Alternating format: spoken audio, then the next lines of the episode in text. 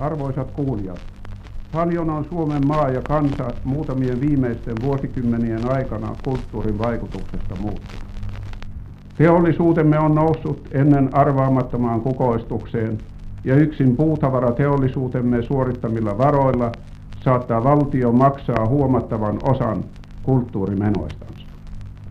Ja oppivelvollisuuslain säätäminen ja siitä aiheutuneet komeat kansakoulun rakennukset todistavat kansan alttiutta suuriinkin uhrauksiin sivistyksen Minusta kiinnostavaa on se, että kun on puhuttu aikaisemmin synkkä 30-luku, sitten on tällainen iloinen 20-luku ja vapaamielinen 60-luku, pysähtynyt 70-luku ja näin edespäin. Historioitsijat ja toimittajat antavat aina vuosikymmenille erilaisia merkityksiä ja ominaisuuksia. On murrosta ja synkkää ja kaikkea muuta niin onko olemassa oikeasti aina jokin vuosikymmenen kulttuurillinen ilmapiiri vai keksitäänkö näitä jälkikäteen? No ensin täytyy sanoa, että menneisyyshän on kuin tähti taivas. Siellä on valtava määrä tapahtumia ja historian tutkijat rakentaa niistä tietynlaisia tarinaketjuja, joita sitten kaunokirjailijat ja taiteilijat ja muut vielä ikään kuin rikastuttavat. Eli me, meidän se me ei koskaan pystytä tavoittamaan sen aikakauden oikeaa ilmapiiriä, mentaliteettia, vaan se on aina tulkinta siitä. Me tutkijoiden esit, esitämme sellaisia tiettyjä rakennelmia, että näin se mahdollisesti meni. Ja näin myös se, että me alamme leimaamaan jotakin vuosilukua synkäksi tai puhuttiinpa keskiaika oli synkkä, monta sataa vuotta oli synkkää, niin sehän perustuu siihen, mitä tutkijat ovat kertoneet, että kun historian tutkijat tekevät sen perustutkimuksen, he rakentavat sen kivijalan, jonka päälle muut sitten rakentaa näitä omia tarinoitaan, niin siitä sitten suodattuu aikojen saatossa jonkinnäköinen yksinkertaistettu kuva koska menneisyys on niin moniilmeinen ja kaoottinen, niin siinä täytyy olla joku järjestys. Ja sitten on annettu tämmöiselle yhdelle ammattikunnalle kuin historioitsijalle tehtävää, että pankaas nyt vähän järjestykseen tätä kaoottista menneisyyttä. Ja sillä tavalla kukin aikakausi kirjoittaa sitten erila- vähän erilaisen historian 30-luvustakin. Että esimerkiksi jos mun kollega, kollega olisi kirjoittanut vuonna 70, että millainen on 30-luku, niin hänen kertomuksensa on aivan erilainen kuin mun tämä kertomus, mikä tässäkin kirjassa on.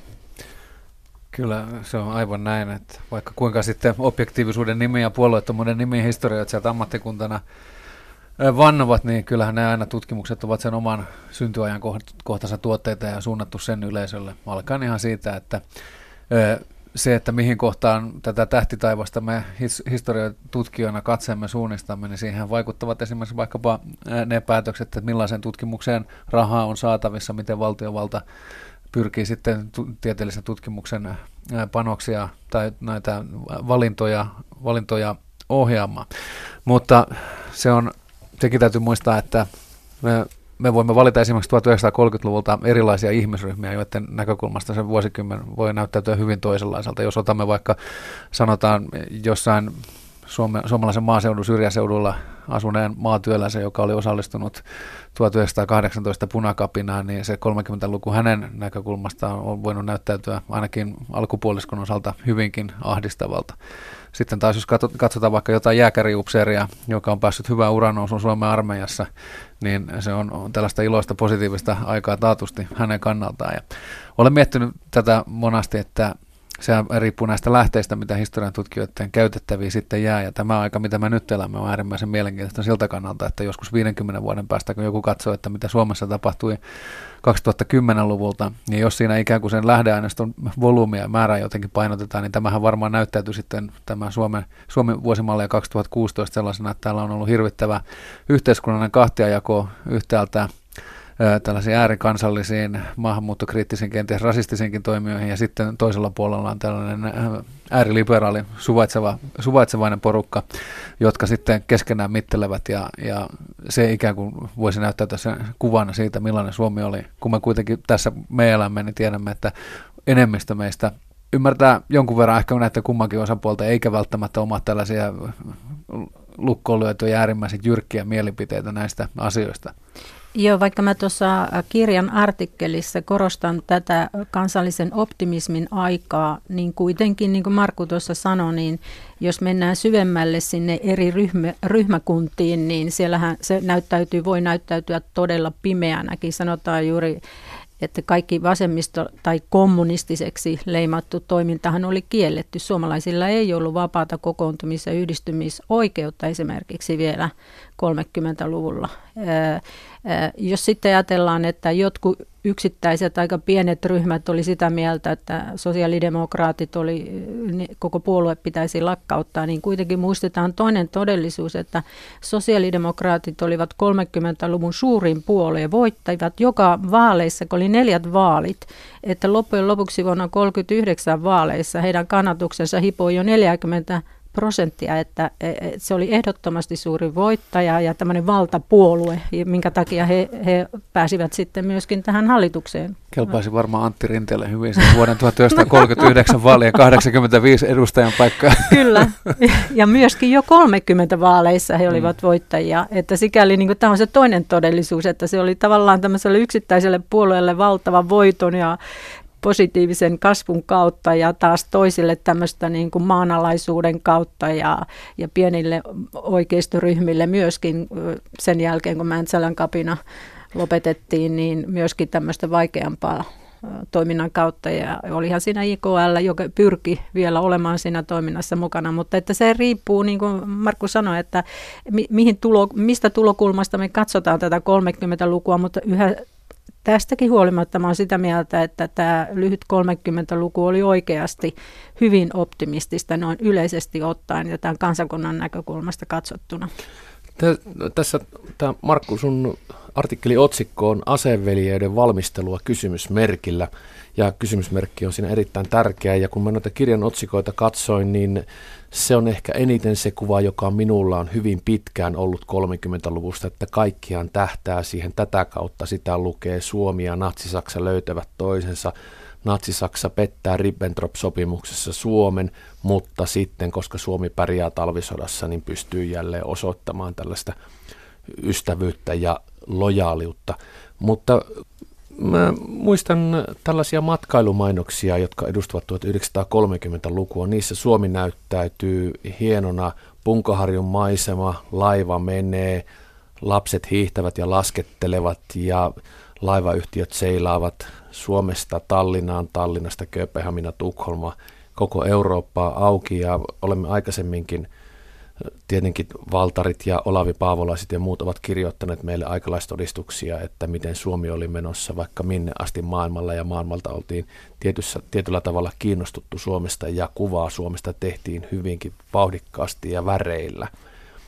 Niin miltä Suomi sitten näytti esimerkiksi Saksasta ja Neuvostoliitosta käsin katsottuna? Vaikkapa nyt sitten pysytään tässä historian kostot Suomen talvisotakehyksissään kirjassa niin poliittisesti, jos sitä katsoi, ei matkailumainoksena.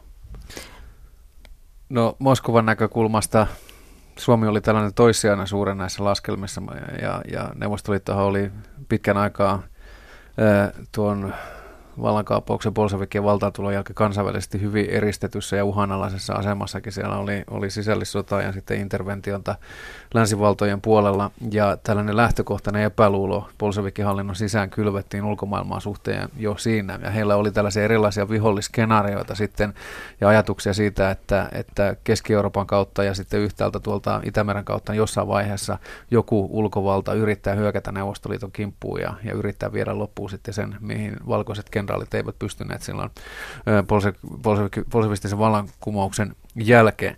Ne sitten vähän vaihtuivat ne viholliskuvat. Siellä oli väli, välillä oli Iso-Britannia, välillä Ranskaa ja on sellaisenkin nähnyt sellaisen operaatiosuunnitelman, jossa siellä oli Ruotsikin, oli tällä potentiaalisten hyökkäjien joukolla. En tiedä, miten se sinne johtui.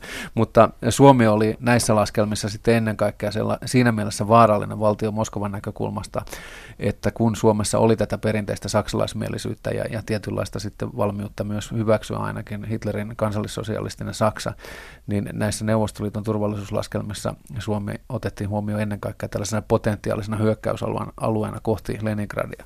Ja Suomen puolue, puolueettomuuden aitouteen ei ihan luotettu, ja vaikka siihenkin olisi luotettu, niin Stalin ei uskonut, että Suomen omat sotilaalliset voimavarat olisivat riittäneet esimerkiksi saksalaisen maihin nousun torjumiseen, vaikka halua olisi ollutkin.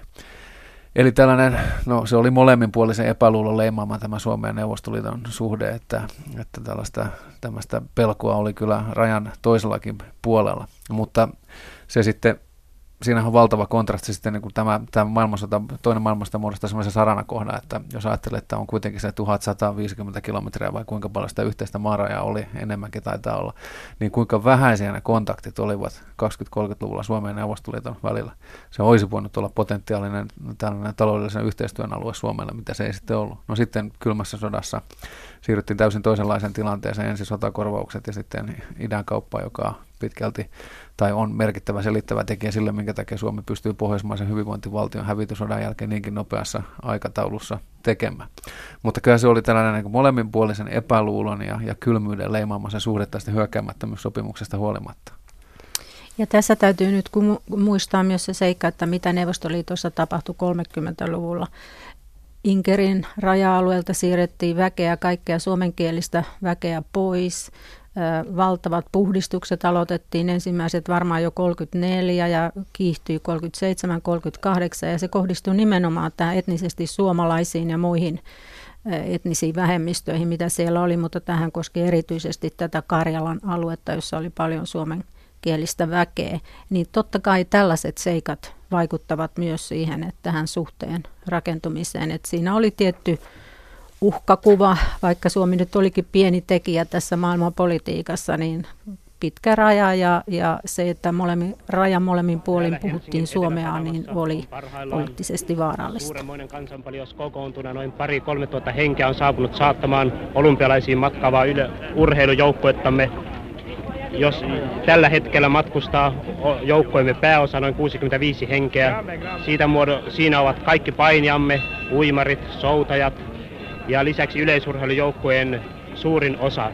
Sen tärkein osa juoksijat matkustavat vasta huomenna Paavo Nurmen johdolla.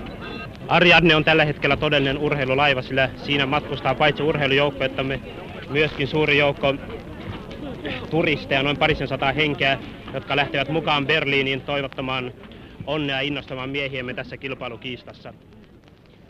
Te olette kaksi kirjoittajaa tästä Historian kosto Suomen talvisota kehyksissään kirjasta toimittajana Henrik Meinander, arvoisa professori, ja tekin olette professoreita ja kirjoittajakuntaa erittäin arvovaltaista. Täällä on Kimmo Rentolaa, Timo Vihavaista, Lasse Laaksosta, Ilkka Nummelaa, kyseinen Meinander, Hannu Rautkallio, Erkki Tuomio ja näin edespäin.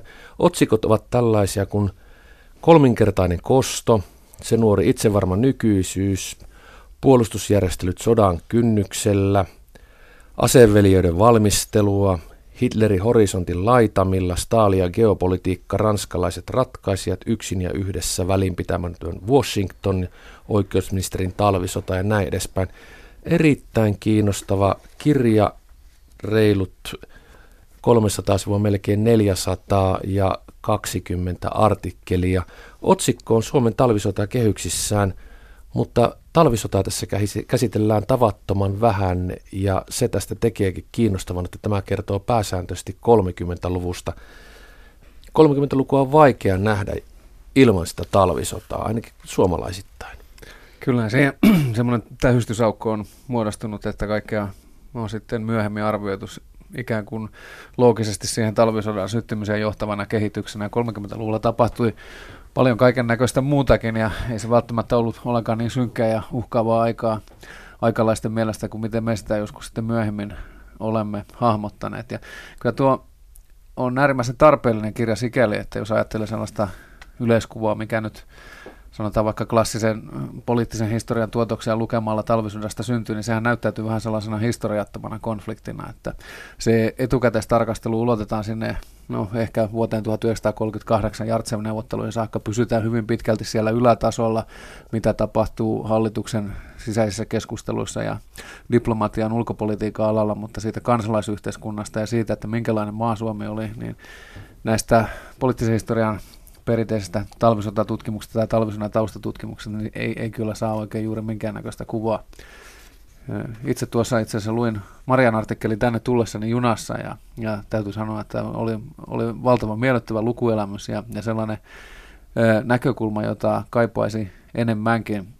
Itse nyt omalta tutkimustaustaltani olen ehkä sitten tällaista jotain poliittisen historian perinteistä ydintä edustava tutkija, eli olen liikkunut vahvasti siellä ylätason ulkopoliittisen päätöksenteon teon, ö, sfääreissä, mutta se on äärimmäisen tervetullutta pohtia sitten myös vähän alemmalta tasolta ja miettiä sitä, sitä yhteiskuntaa kokonaisuudessaan. Ja, ja kyllä tässä nämä esimerkiksi Marian artikkelissaan pohtimat sosiaalipoliittiset lainsäädäntöuudistukset, mitä 1930-luvun mittaan tehtiin, niin kyllähän niillä on, on valtava selittävä tekijä sitten sen kannalta, miten onnistuttiin tämä talvisodan henki saavuttamaan se kansallinen yksimielisyys ja jättämään taakse sitten ne veriset rajalineet, jotka 1918 sisällissota oli synnyttänyt.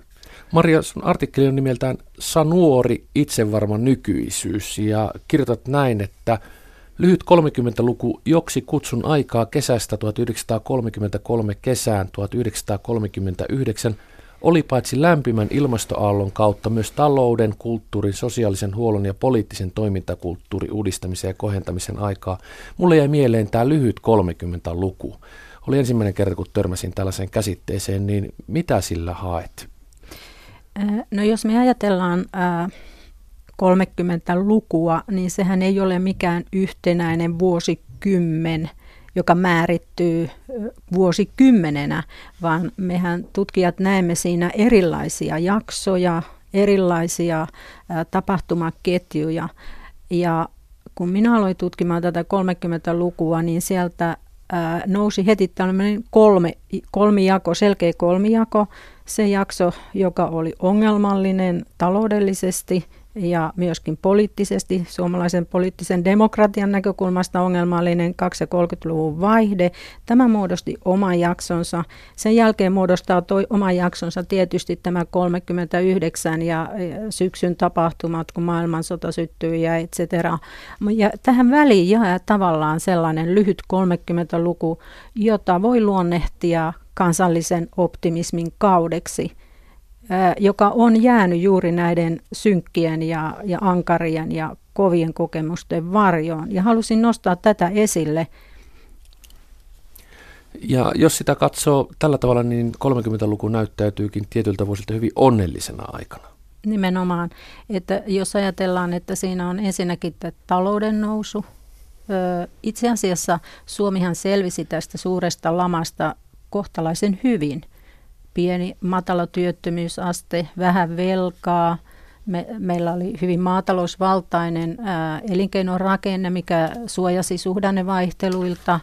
Ää, teollisuus oli nousussa ää, ja niin poispäin. Ja totta kai tällainen taloudellinen hyvä vaihe on aina tavallisten kansalaisten näkökulmasta. Se tieti, tiesi työtä, ja rahaa, ja kun sinulla oli työtä ja rahaa, panostettiin koulutukseen, ammattikoulutus nousi tuolloin aika tärkeäksi seikaksi, mikä taas toi lisää varaa ja ty- lisää työtä. Ja tällä tavalla se ketju meni, että tämä talous oli yksi keskeinen juttu, mutta ei pidä väheksyä myöskään tätä poliittista puolta – että 32 Suomi sai vihdoinkin sovittua tämän hyökkäämättömyyssopimuksen Neuvostoliiton kanssa ja uusittiin 34.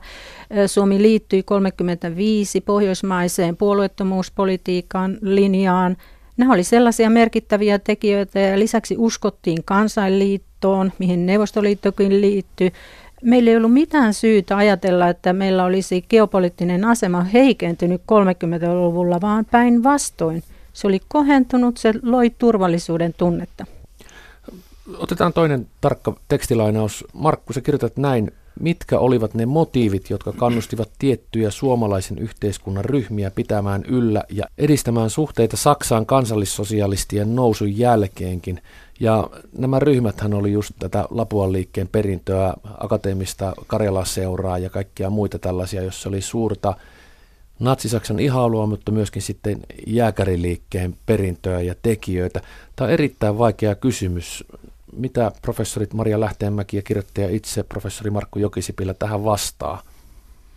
Mitkä olivat ne motiivit tällä ryhmällä pitää Saksan kansallissosialisteihin niin tiiviitä yhteyksiä vielä sen natsismin kuvan selkiydyttyäkin? No siinä on iso joukko erilaisia syitä, että sieltä löytyy historiallisia syitä, tällaisia sivistyksellisiä syitä, jotka nekin palautuvat osin historiaan sitten tällaista geopoliittista tai turvallisuuspoliittista ajattelua. Sitten löytyy ihan kyllä puhdasta tällaista henkilökohtaisen edun tavoitteluun liittyvää poliittista opportunismiakin. Mutta jos puhutaan näistä saksalaissuuntauksen kaikkein vakavammin otettavista hahmoista tuolla konservatiivisen oikeiston puolella, niin, niin heillä se oli sellainen yhdistelmä tätä perinteistä saksalaismielisyyttä, sitä ajatusta, että Saksa edeltäjänä oli ollut pitkän aikaa vahva voimatekijä Itämeren piirissä. Suomesta oli monenlaisia kontakteja Saksaan kulkenut aina Hansaliiton ajoista saakka. Sitten esimerkiksi suomalainen akateeminen maailma, niin se, sille monessa mielessä tärkein maa oli nimenomaan Saksa, ja Saksa oli tärkeä, tärkeä vieras kieli. Ja sitten kun Weimarin tasavalta vaihtui kolmanteen valtakuntaan, niin me tietysti jälkipolvet, kun luemme sitä historiankirjasta, hahmotamme sen tällaisena valtavana katkoksena, että yhtäkkiä alkaa ikään kuin täysin toisenlainen aikakausi. Aikalaiset näkevät sen tai ovat nähneet vähän toisella tavalla, että siinä toki on, on, on hallintokoneisto Saksassa vaihtunut, mutta Saksa, se on kansallissosialistinen Saksakin, näin varmasti suomalaisella oikeistopuolella ajateltiin ja katsottiin, että, että tämä Saksan historiallinen vaikutus on kuitenkin ollut niin vahva ja positiivinen, että ei siitä pidä luopua, eh, vaikka Hitlerin kansallissosialismissa näitä epämiellyttäviä piirteitä olikin. No, tämä turvallisuuspoliittinen elementti liittyy sitten tietysti ennen kaikkea Neuvostoliittoon ja niihin pelkoihin, joita Neuvostoliittoa kohtaan Suomessa tunnettiin ja katsottiin, että Itämeren piirissä ja ehkä Euroopassa laajemminkin ainoastaan Saksa oli sitten potentiaalisesti riittävän vahva pystyäkseen estämään kommunismin leviämisen ja Neuvostoliiton ekspansiiviset pyrkimykset? No nyt tässä täytyy varmaan muistaa sellainen seikka, että aikalaiset muistavat ja näkevät vain osan totuudesta. He eivät tiedä sitä, mitä me tiedetään jälkipolvi. Me tiedämme, että se päättyi katastrofiin, se, se muuttui hirviömäiseksi tai, tai kammottavaksi leireineen, etc. Mutta eihän aikalaiset, jotka eli siinä sanotaan nyt vuonna 1936, he näkisivät, näkivät sen huomisen päivän. Ei me tienneet, että tämä johtaa näin kammottaviin tuloksiin. Eli täytyy antaa armoa myös näille aikalaisille. Ja historian tutkijathan pyrkivät juuri tähän suhteellistamaan. Historian tutkijat eivät tuomitse, että tä- tällaisia tällaisia ratkaisuja nämä aikalaiset tekivät, koska he eivät voineet nähdä. Ja Suom- täytyy ottaa huomioon sekin, että ihan Suomessa tiedetty ihan kaikkea niitä yksityiskohtia, mitä Euroopassa ja Saksassa ja muualla tapahtui. Varsinkin kun meidän ää, tiedotusvälineet tuottivat vain tietynlaista tietoa. Sehän oli aika rajallista se tieto, mikä tuli. Ja esimerkiksi Yleisradiossahan tuli tällaiset maailmanpolitiikan katselmukset vasta muistaakseni 38. Mistä tavalliset ihmiset tai edes siihen elitin ympäristöön kuuluvat ihmiset eivät välttämättä tienneet niitä yksityiskohtia. He näkivät vaan siellä sellaisen vuoden 1936 Berliinin olympialaisen vaikuttavan spektaakkelin näytelmän. Varsinkin kun sitten siellä Berliinin olympialaisissa suomalaiset voittivat ja menestyivät hyvin, siitähän jäi itse asiassa varmaan valtavan positiivinen kuva. Eli täytyy aina suhteellistaa, että se mitä me tiedetään nyt, niin nämä aikalaiset ei todellakaan tienneet. Vaatimattomuudessaan esikuvallinen Sammatin poika oli kuitenkin vielä itse saavat tuntia, että hänen pelastamiaan runoaarteita rinnastettaisiin muinaisen hellaan manne, mainehikkaiden hengenluomien kanssa, ja että hänen ponnistuksensa runojen keräjänä monilla vaivaloisilla erämään matkoilla – sekä runojen epokseksi sommittelijana tunnustettaisiin kansalliseksi suurtyöksi. Kalevalan ilmestyttyä suomen kieli alkoi kohota ansaitsemaansa arvoon. Suomen kansa herätä oikeutettuun itsetuntoon. Suomalaiselle sivistykselle oli löydetty... Minkälainen kuva teidän mielestä syntyy 1930-luvun Suomesta, vaikkapa nyt sitten silloin ilmestyneen kaunokirjallisuuden myötä? Onko teille jäänyt jotain lukuelämyksiä mieleen siltä ajalta? Vai onko tämä kysymys, jota historian professorit eivät pohdi, kun tekevät tutkimusta? Itse asiassa mä vähän kertailinkin, että mä muistelin, että mitä hän 30-luvulla oikeastaan luettiin ja mitä katsottiin, niin ensimmäisenä tuli kyllä mieleen elokuvat. Jos ajatellaan, että elettiin aikaa, jolla meillä ei todellakaan ollut mitään televisiota, vaan ainoa tiedonvälityksen tiedotusväline oli se radio, joka pikkuhiljaa kyllä kasvatti kuuluvuuttaan, mutta sitten meillä oli valtava tämmöinen viikkolehti arsenaali, että siellähän oli hyvin erilaisia lehtiä, oli valtavasti kioskikirjallisuutta, oli naisille aima omat lehtensä, kotiliettä, apua, Eevaa, ää, oli ää, nuorisolle lehtiä, nuorten voimaa, maanpuolustusnuorisoa, pääskystä ja kirkon nuorisoa. Eli tämä oli jo hyvin kehittynyt tämä viikkolehti kulttuuri ja se mu- muokkasi aikalaisten kuvia ja, ja siellä oli jopa sellaisia tosi kertomuksia, Otavan tuottama sellainen tietty, jota on nyt voisi sanoa kioskikirjallisuudeksi, semmoista romantistyylistä ää, kirjallisuutta ja nämä levisi ympäri maata ja loi sitä kuvaa ja, ja yhtenäisesti tavallaan myös semmoista kulttuuri, kult, loi sellaista kulttuurista yhtenäisyyttä. No jos ajatellaan sitten elokuvatarjontaa tuona aikana, niin sehän oli myöskin äärimmäisen rikasta. Että siellä oli hyvin paljon vielä tällaista maalaisromantiikkaa, Siltalan pehtooria, sitten oli puolidokumentaarista historian kuvausta, esimerkiksi ää, Länsirintamalta ei mitään uutta, joka kertoi ensimmäisestä maailmansodasta. Ää, sitten oli rikosraamaa, kuten yhteiskunnan vihollinen, tämä amerikkalainen kuuluisa elokuva näytettiin myös Suomessa. Jännityselokuvia, Hitchcockin elokuvat tulivat muotiin, Chaplinin elokuvat pyörittivät täys, pyörivät täysille katsomoille, kevyttä ja raskaampaa viihdettä. Ja sitten oli nämä propagandafilmit, jotka myös tulivat Suomeen ja mainittakoon vaan tämä Tahdon riemovoitto Leni Riefenstahlin vuonna 1935 tullut elokuva. Nämähän muokkasivat sitä 30-luvun ihmisten maailmankuvaa. Joo, en, en osaa tässä nyt sanoa suoraan, että olisiko joku semmoinen esimerkiksi yksi kirjallinen tuote, joka jotenkin hyvin kiteyttäisi sen, mistä 1930-luvun Suomessa oli, kun se ei sellaista varmaan olekaan. Että tämän, tavalla se vuoden 1918 perintö tietysti näkyy jollain tavalla sielläkin, että, että meillä oli tällaisia avantgardistisia, ehkä kenties vähän vasemmalla kallella olevia kirjoittajia, työläiskirjoittajia, joiden aihepiirit ja, ja koko tulokulma oli hyvin erilainen kuin sitten täällä kansallismielisellä puolella. Sieltähän löytyy sitten V.A. Koskenniemeä ja kumppaneita, jotka sitten heidän tässä taiteellisessa itseymmärryksessään tällainen kansakunnan identiteetti ja lujittava elementti on, on aivan keskeisellä sijalla ja pyritään tuottamaan sellaista taidetta, joka sitten edistää tätä tällaista suomalaista yhteishenkeä ja ymmärrystä, ymmärrystä suomalaisuudesta. Joihin kuuluu Maila Talviot ja kumppanit. Maila Talviot, kyllä joo. Ja tämä on sitten pitkälti, niin kuin tuossa artikkelissa totean myös sitä, sitä väkeä, joka kaikkein suopemmin suhtautuu tuohon Hitlerin Saksaan ennen kaikkea sen takia, että he katsoivat, että Weimarin tasavallan sekavan ajan jälkeen Hitler toi nationalismin, kansallisaatteen ja kansallisuusaatteen ja sitten tuon kommunismin vastaisuuden takaisin.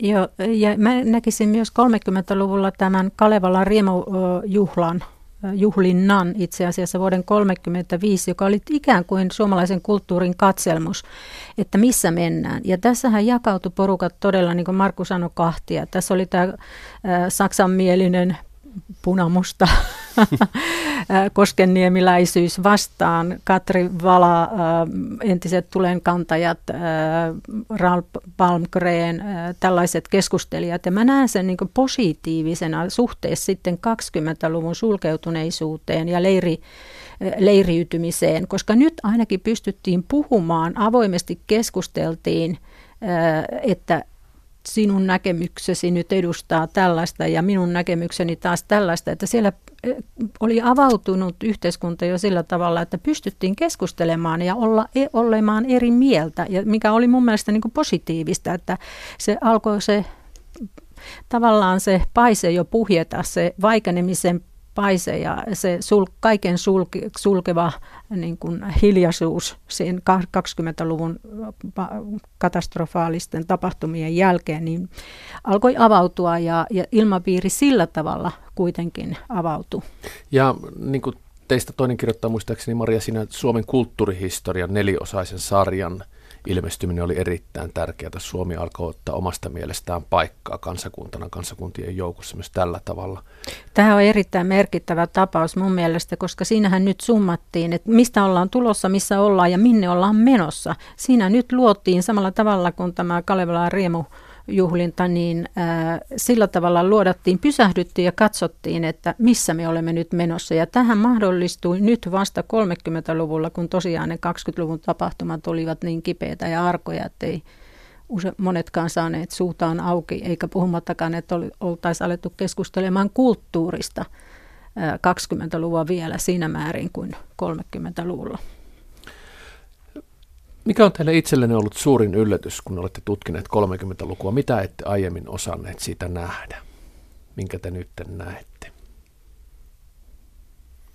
No sanotaan itselläni tuo ö, kiinnostuneisuus 30-lukuun on herännyt joskus varmaan lukiovuosina ja silloin No Väinö Linna on varmaan ollut sellainen ensimmäinen auktoriteetti täällä Pohjantähden alla.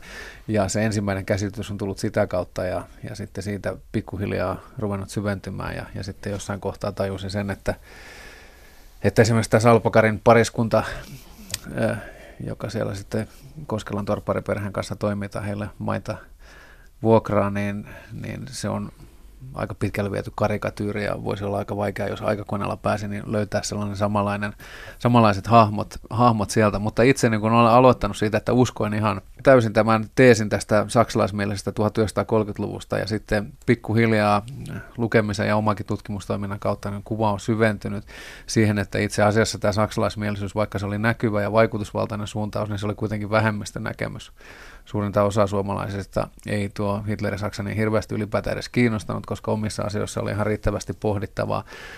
mutta esimerkiksi jos katsoo suomalaista sanomalehtikirjoittelua 1930-luvun mittaan, niin noita äärioikeiston lehtiä lukuun ottamatta, niin kyllä siellä sitten osataan kiinnittää huomiota jo näihin tällaisiin tämän kansallissosialistisen ideologian pimeihin puoliin ja kun Nürnbergin lait tulevat. Ja se varmaan semmoinen suurin elämys sen 1930-luvun suhteen on se sellainen sen inhimillisen kokemuksen universumi, mikä sieltä löytyy ihan niin kuin yksittäisen kansallisvaltion sisältäkin.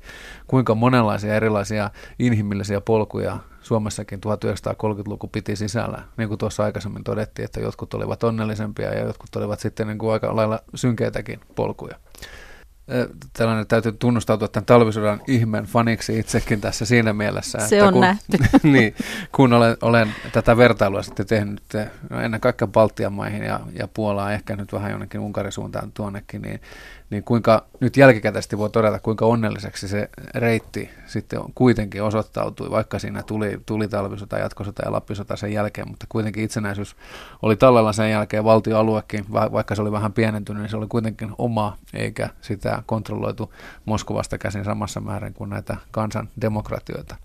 Niin siinä on ikään kuin semmoinen loppumattoman mielenkiintoinen sarka selvittää kaikkia niitä eri syitä, mikä tähän kehitykseen johti.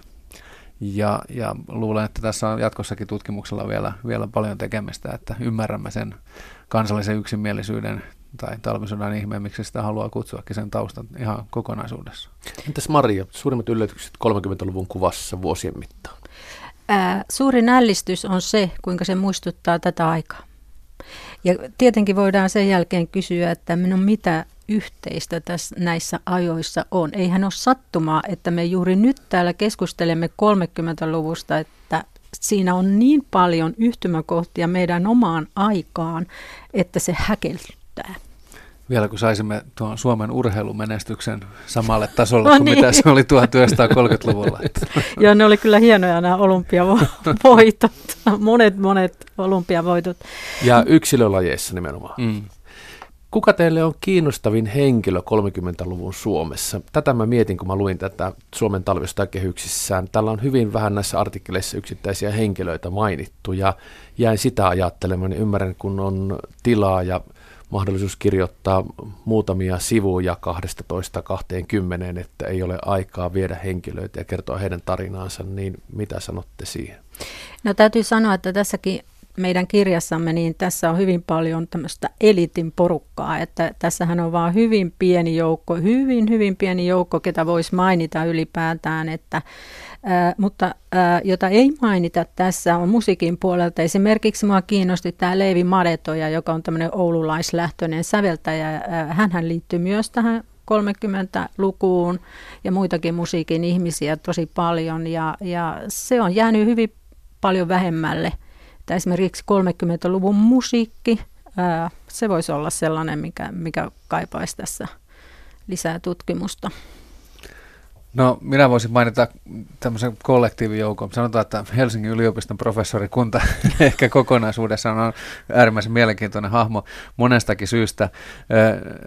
Sanotaan vaikka ensimmäisenä syynä se, että niin kuin Maria tuossa omassa artikkelissaan toteaa, että, että silloin tällainen yhteiskunnan vaikuttaminen akateemiselle väelle oli, oli ikään kuin itsestäänselvyys ja se, että mentiin ehdolle eduskuntavaaleihin, toimittiin sitten tämä porukan terävin kärki ministereinä. Ja, mutta sitten vielä jatka tästä Helsingin yliopiston professorikunnasta, että he olivat myös yksi niitä ryhmiä suomalaisessa yhteiskunnassa, joka sitten välirauhan aikana ja jatkosodan aikana oli, oli erittäin innoissaan tästä strategisesta liittosuhteesta, sotilaallisesta liittosuhteesta Suomen ja, ja kansallissosialistisen Saksan välillä. Ja sieltä löytyy sitten sellaisia ihmisiä, jotka ovat kiistatta huippuälykkäitä, kansainvälisesti tunnustettuja huippuasiantuntijoita omilla tutkimusalueilla, mutta jotenkin se on sitten semmoisen arvostelukyvyttömän sokean pisteen muodostanut se Hitlerin ideologian tarkastelu. Ja, ja siellä on, on No vaikkapa nyt mainitaan nyt yksi nimikin tässä, Rolf Nevallina, Helsingin yliopiston rehtori, joka oli, oli maailmankuulu matemaatikko ja huippuviulisti ja, ja ties mitä,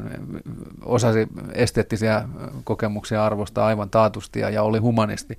Mutta hän kuitenkin sitten jotenkin näki tämä Hitlerin Saksan niin, että suhtautui siihen nykynäkökulmasta niin kuin hämmästyttävän kritiikittömästi ja suorastaan ihailen ainakin joihinkin, joihinkin tämän järjestelmän piirteisiin. Arvoisat radiokuuntelijat, Laajakantoista ja tärkeää kansallista kysymystä kulttuurimme kehitysmahdollisuuksista on tänne saapunut esittelemään ja käsittelemään neljä arvovaltaista kansalaista. Mihin te, professori Nevanlinna, katsotte uskon suomalaisen kulttuurin tulevaisuuteen perustuvan? Luottamuksemme suomalaisen kulttuurin tulevaisuuteen perustuu ennen kaikkea siihen, mitä tässä suhteessa jo on saavutettu. Kenties on laajallekin levinnyt käsitys, että opiskeleva nuorisomme etusijassa politikoi. Näin ei kuitenkaan ole asian laita. Korkeakouluissamme tehdään vakavaa työtä. Ja mieltä lämmittävää on havaita, että huolimatta aineellista ahdingosta, joka pakoittaa useimmat nuoret kiirehtimään tutkintojen suorittamista,